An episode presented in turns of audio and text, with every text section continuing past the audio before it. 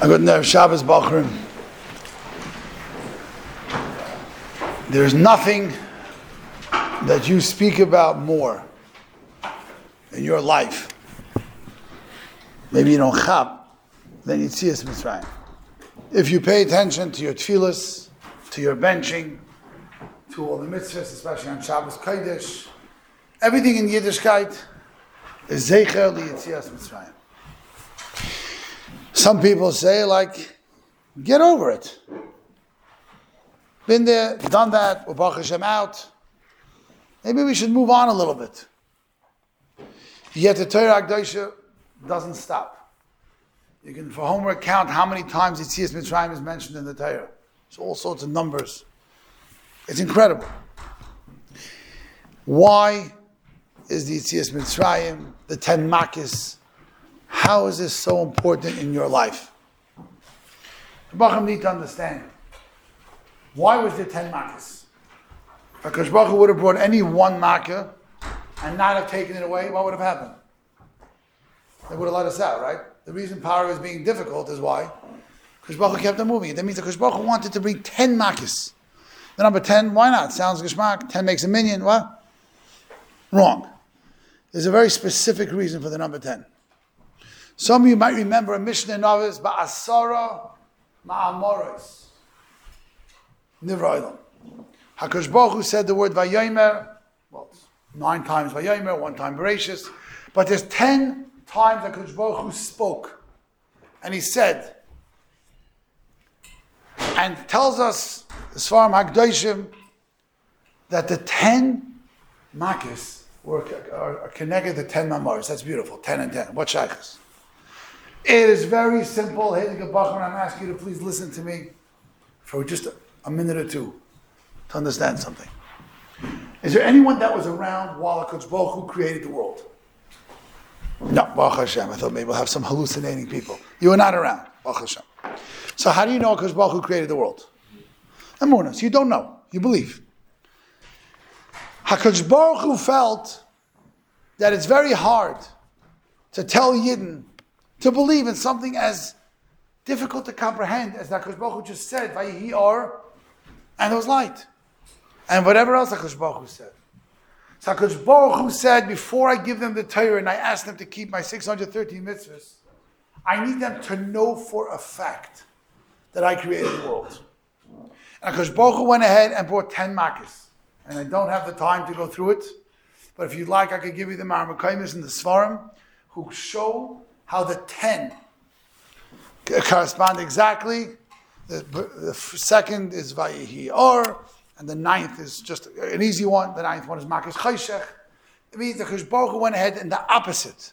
He destroyed the Bria, or I should use the better word, he changed creation to prove. How do you prove someone that you created something?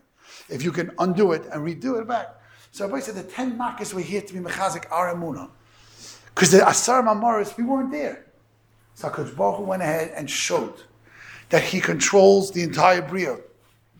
As many have heard, Mustama, the ten Makkahs were specifically chosen. Because the mark of Dam was the water. Tzfardeh has water creatures. Kingdom was the whole land turned into kingdom. Or of his land animals. Devor's life and death of animals. And you go on so forth. Shkin goes to people.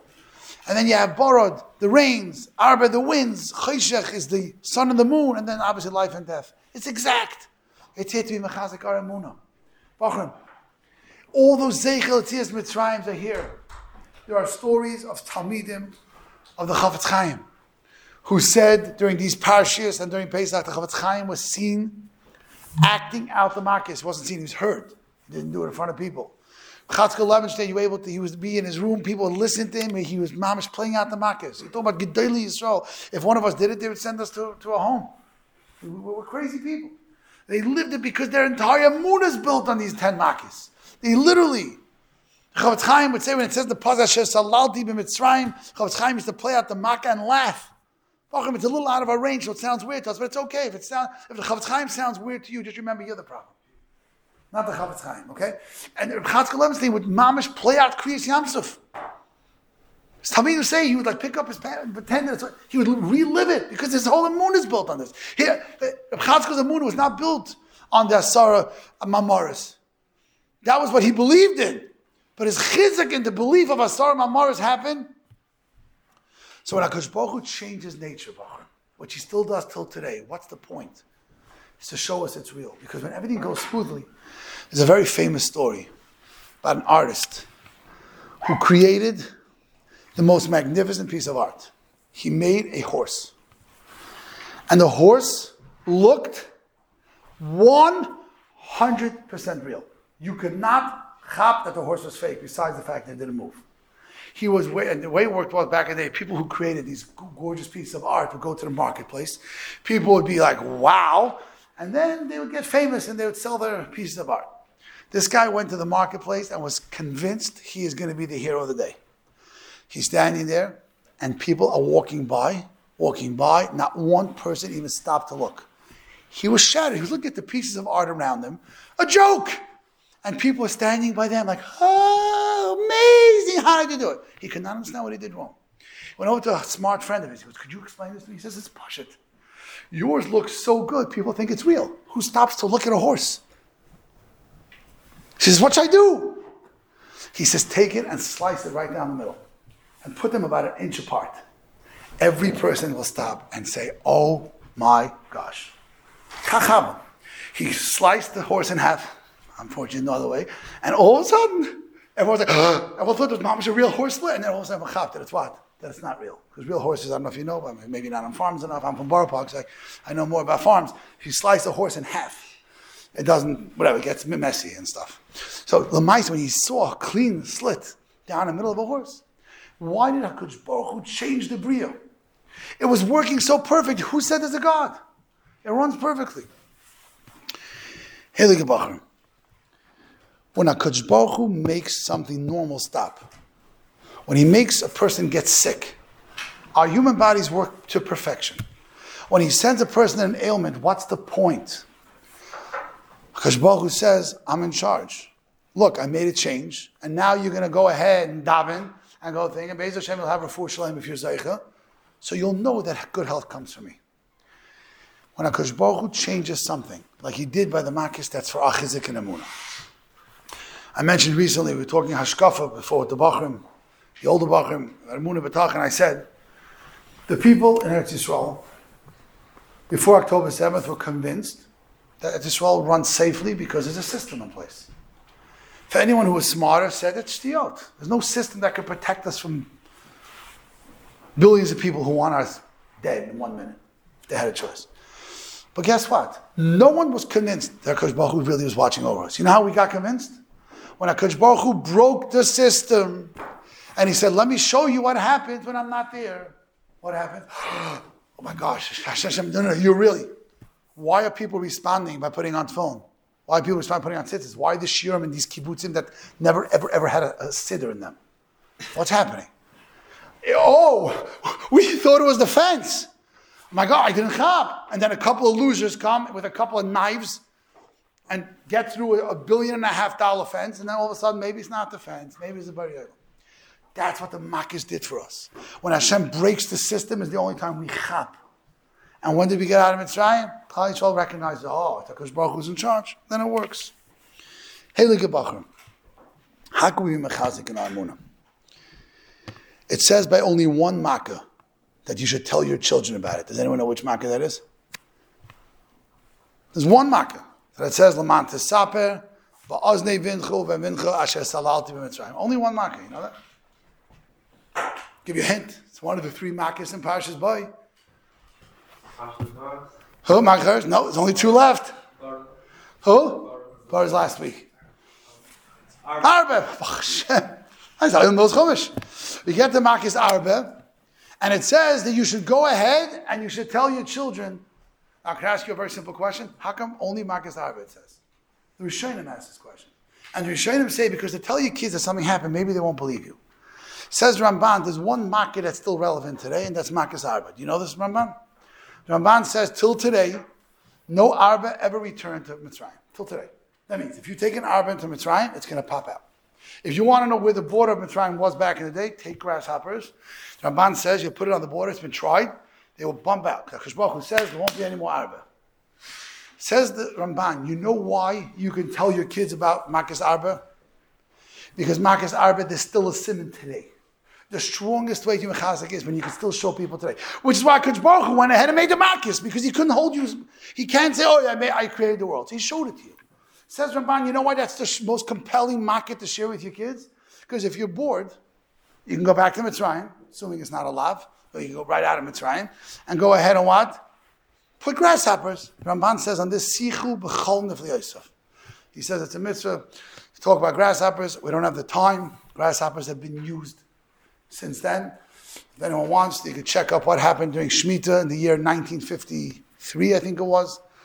What happened when the entire north of Eretz Yisrael, around the town, there was only one Shemitah neighborhood and there was a, a, a, pandemic of grasshoppers that ate up everything. The only city that wasn't touched, you could, there's aerial pictures you could see. The only Komemiyus was not touched, not one grasshopper walked in. The Brisker Rav said, look, HaKadosh Baruch Hu again is doing Sichu B'chal Nefeis, he's showing us the Marcus Arba again. Look at Ramban, it's a fascinating thing. How, but what's the key Bacham I'm trying to bring out? That Baruch is giving us Lamantis Saper. But let me ask you one question. How come it says Lamantis Saper, but Ozne Vincha? How many times has your father spoken into your nose in all your years? If he did, please come over to me afterwards. We'll talk privately. I assume when your father speaks to you, it's in your ears. So why does the Torah have to say Lamant Saper be'ozne binchi? Ever thought about that question? It's the weirdest thing. If it would have said Lamant Saper lebincha, how many brachim would have chapped?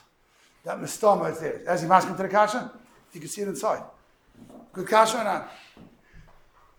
Lamant Saper, really, look, check it up. Lamant Saper be'ozne bincha? Bacher, it's not a Manta Sapel Bencha, you wouldn't chop in these years? So the Heilige Panovich says a Moedige Pshat. He says, when do you whisper into someone's ears? And when do you talk? So if you're sitting in a room with someone else and it's quiet, you're going to talk loud. When you whisper into someone's ears? So this week, Monday night, I was by Chasna, my nephew's Chasna. I was trying to talk to my brother. We couldn't hear a thing because the music, if you know, was so loud. I literally was talking to him like this. So whispering into my brother's ears what I wanted to say. When there's a lot of background noise, you have to speak into someone's ears. Says the Heilige Panovich You know why you have to speak into your children's ears? Because there's an entire world today of noise that's telling you the reason October 7th happened is because this, this bet misty thing from the Mossad. And, the, and the shtusim that you're getting fed, the poison every single day by different media outlets, including the Frumahili ones. They're all quoting the same sources of shtiyot. And there's so much noise telling you that Baruch Hashem, there'll be an investigation, we're going to find the culprit. That's noise. That's garbage. That's filling your head that there's, there's a human being that was involved in this. It was the Helig Bari Eilam. So you know how you have to do it? You have to say Lamata Saper You got to talk into your kid's ear to make sure he does not get distracted by all the noise. That's why the Abishah does these things. The Abishah Chas v'shalom did not bring an event like October 7th, Chalila, to hurt Yiddish Kindlech. If it wasn't necessary for us, it would never have happened. Um, we're not here to judge who, when, why. That's not the goal. The goal is to understand events happen. I told the Bacham this morning. Now, what inspired me to this is that just this week, the Yeshivas in Israel went to Moshe Hillersh to ask them what we need to do, and they said the chizik has to be today, and I shared this with you earlier, is to remember everything that happened was from the Bari Olam, and the only way we're going to get out is if we recognize that. If we start following the news and listening to why things happen, who knows what could happen? Because Baruch has to wake us up again. So, Bachram, what's the chizik? The Abish says, I'm going to continue making nisim. So, I want to just finish off and tell you there are some mitzvahs that we're told were given to us as a shmirah. The mitzvah of tefillin was specifically given to us as a shmirah. If you look at Chazal, when you're fighting an enemy, they'll see your tefillin, elu tefillin sharoish, v'yoru mimeka, they'll be scared of you. Tefillin was given to us. Whoever thinks that this phenomenon, that tefillin is saving soldiers' life, started by this gewaldige war, you're pushing absent from history. Tefillin has been used as a weapon. There's a, a story, there's a yid that was nifter, Tavshin Ayin Gimel. He was about 11 years ago. His name is Herschel Schoenfeld, Tzviel Melech Schoenfeld, an unbelievable yid he would tell his story. He was niftar almost 100 years old, 10 years ago. And he would tell the story how when everyone took one thing, they were allowed to take one thing before they left in World War II. He took his phone. He didn't even realize. He goes through his life how many thousands of times his phone helped him. But one of the craziest stories personally, he was a, in the Carpathian Mountains, he was a, a partisan. He was hiding in the mountains. Anyway, he used to go out to get food and come back. And one of the German dogs tracked him down and put his head. He said he can't imagine what it was to see these vicious, I assume, German shepherds with his teeth looking down, barking to go call the Nazis to come find him. They thought it was all over. He says all of a sudden it hit him. He opened up his pocket, he took out his tefillin and went like this, and the dog went running. And he goes on to say how the tefillin, mamish, one by one. I want you to know the fact that the Eberster makes that in this year, we go ahead and we see how many Fry Yidnot sharing stories about tefillin. What's the point of it? Why is Eberster being mechazik us in that way? Such a gilui. It's because Abish wants us to see, don't take my word. I'm not we take the word. But sometimes it's hard for people. So the Abish is giving us real life stories today. That the tefillin will be yedecho, the to be mechazik us. I'll finish quickly with a story that just happened. I won't use Holocaust stories because it's too, Holocaust is ready for you like I, like we talk about Yitzias Mitzrayim. That's today's generation. So let's forget the Holocaust because that happened already, you know, who knows how many thousand years ago for some of you. There's a mice that just happened. I'm talking about just means a few weeks ago. There was a, uh, unfortunately, a secular Jew who walked in into a farm store in a from neighborhood. And he comes in, and it was weird. He didn't belong in the neighborhood, he didn't belong in this farm store. He's not that kind of guy. And the storekeeper sees him, says, How can I help you? Phil wants to buy something for the holidays or whatever, for Yom Tovim. The guy comes in and says, uh, Rabbi, my grandfather just passed away, and this is his spiritual. How much can I get for it? So as a farm store guy, he says, ah, Sure, you sell it. He says, it's your grandfather. It's sentimental. Keep it. You know, get connected. I'm enough for sentiment. To me, it's worth as much. He didn't leave much money over. Whatever, he, whatever this is worth. He says, I can check it to you, but I'm really uncomfortable doing this, taking phone away from a yid. He says, listen, this is the best thing that's going to happen to is that another yid will wear it. He says, I'm not wearing it. Goes to the back, takes some time. The guy's browsing around the store. Mine took a while. The customers came in. He checked it. He came back. He said, you understand? These are gorgeous tefillin. They're magnificent. He goes, of course. He goes, my grandfather's a Rav. Of course he had good tefillin. He goes, oh, I know. I thought, he thought that some secular yid. Can't believe it. And his mama says, tears coming and says, listen, I'll give you, I could get a customer for this, no problem. But, uh, you sure you want to sell it? Mate. Guy says, tell me what it's worth in cash. Anyway, as they're standing there, a woman who looks just as religious as him walks in. She says, I, I, I need mama's emergency. Do you have a pair of tefillin that I can walk out with? He says, uh, why, what happened? He says, my son was secular Jews. My son's in Gaza. He's part of uh, six people in a group. Two of them are religious, four are not. And the religious ones ask every day, they try to push these, the secular ones to put on film. And he says, for some reason, my son and his friend went ahead and said, we're going to put on film today. The other two put their foot down, they're not.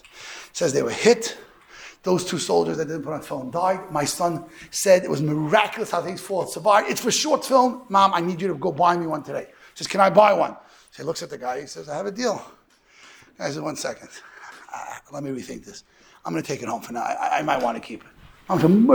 It was in a, uh, I even wrote it down. Was, it was an interview in one of the, there's a Lalamdach, there's a, a, a weekly Gilead at Israel where the storekeeper interviews and says, oh, this. Son. Abish had to go ahead and be misafif that he should be stuck in the store, that this lady should walk in. And how did he recognize? He needed for his amun. It wasn't enough that Chazal says it's a protection. So what did he need? He needed a secular woman who looked just as secular as him to come in and tell him, oh, Tefillin saves you. Ah, now I want it. Welcome, this is to be Mechazik Aramuna. So when you hear stories out of Eretz Yisrael, you hear stories, whatever it is, remember that Ibishter gives us grasshoppers. Today it's tefillin, to Mechazik Aramuna. So take the time and focus this week when you're listening to Laning, when you're going through the parsha with Rashi this week, to listen Yitzias Mitzrayim. So every time you start saying it, you'll feel it and you'll be Mechazik Aramuna. Have a wonderful Shabbos.